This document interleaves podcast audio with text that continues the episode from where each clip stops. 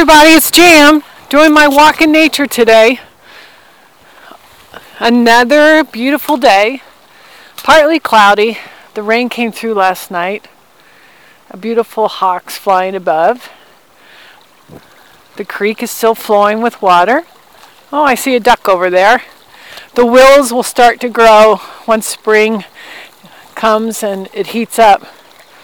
But what I wanted to talk to you today about is oh, clearing out your energy body, your physical body.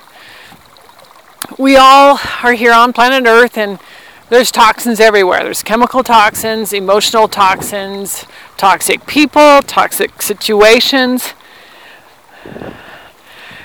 fear, anger, all those emotions that, you know, justifiably you have them once in a while, but how do you clear it? How do you stay in tune with your higher self and peace of mind?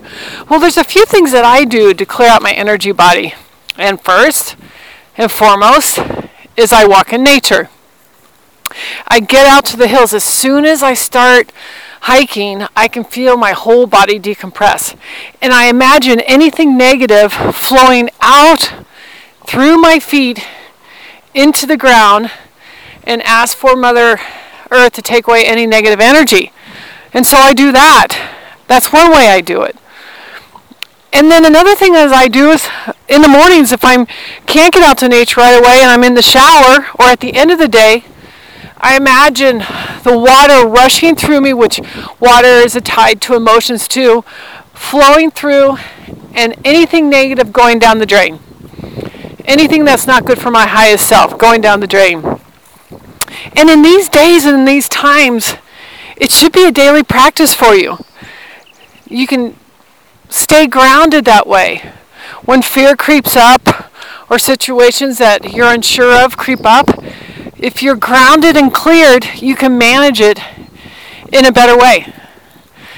Stay tuned to your higher self. I had someone ask me the other day that I talked to her about how do you know it's not fear, but it's really your intuition talking to your higher self. And one of those ways that you can tell is first of all your emotional, physical, bodies are cleared.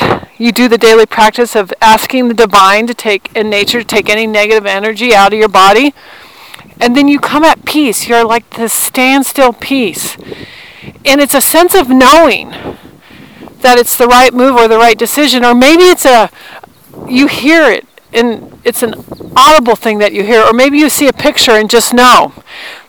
Any of your senses will tell you if you're at peace and you get that sign, you know. If it's fear based, you'll feel the fear in your body.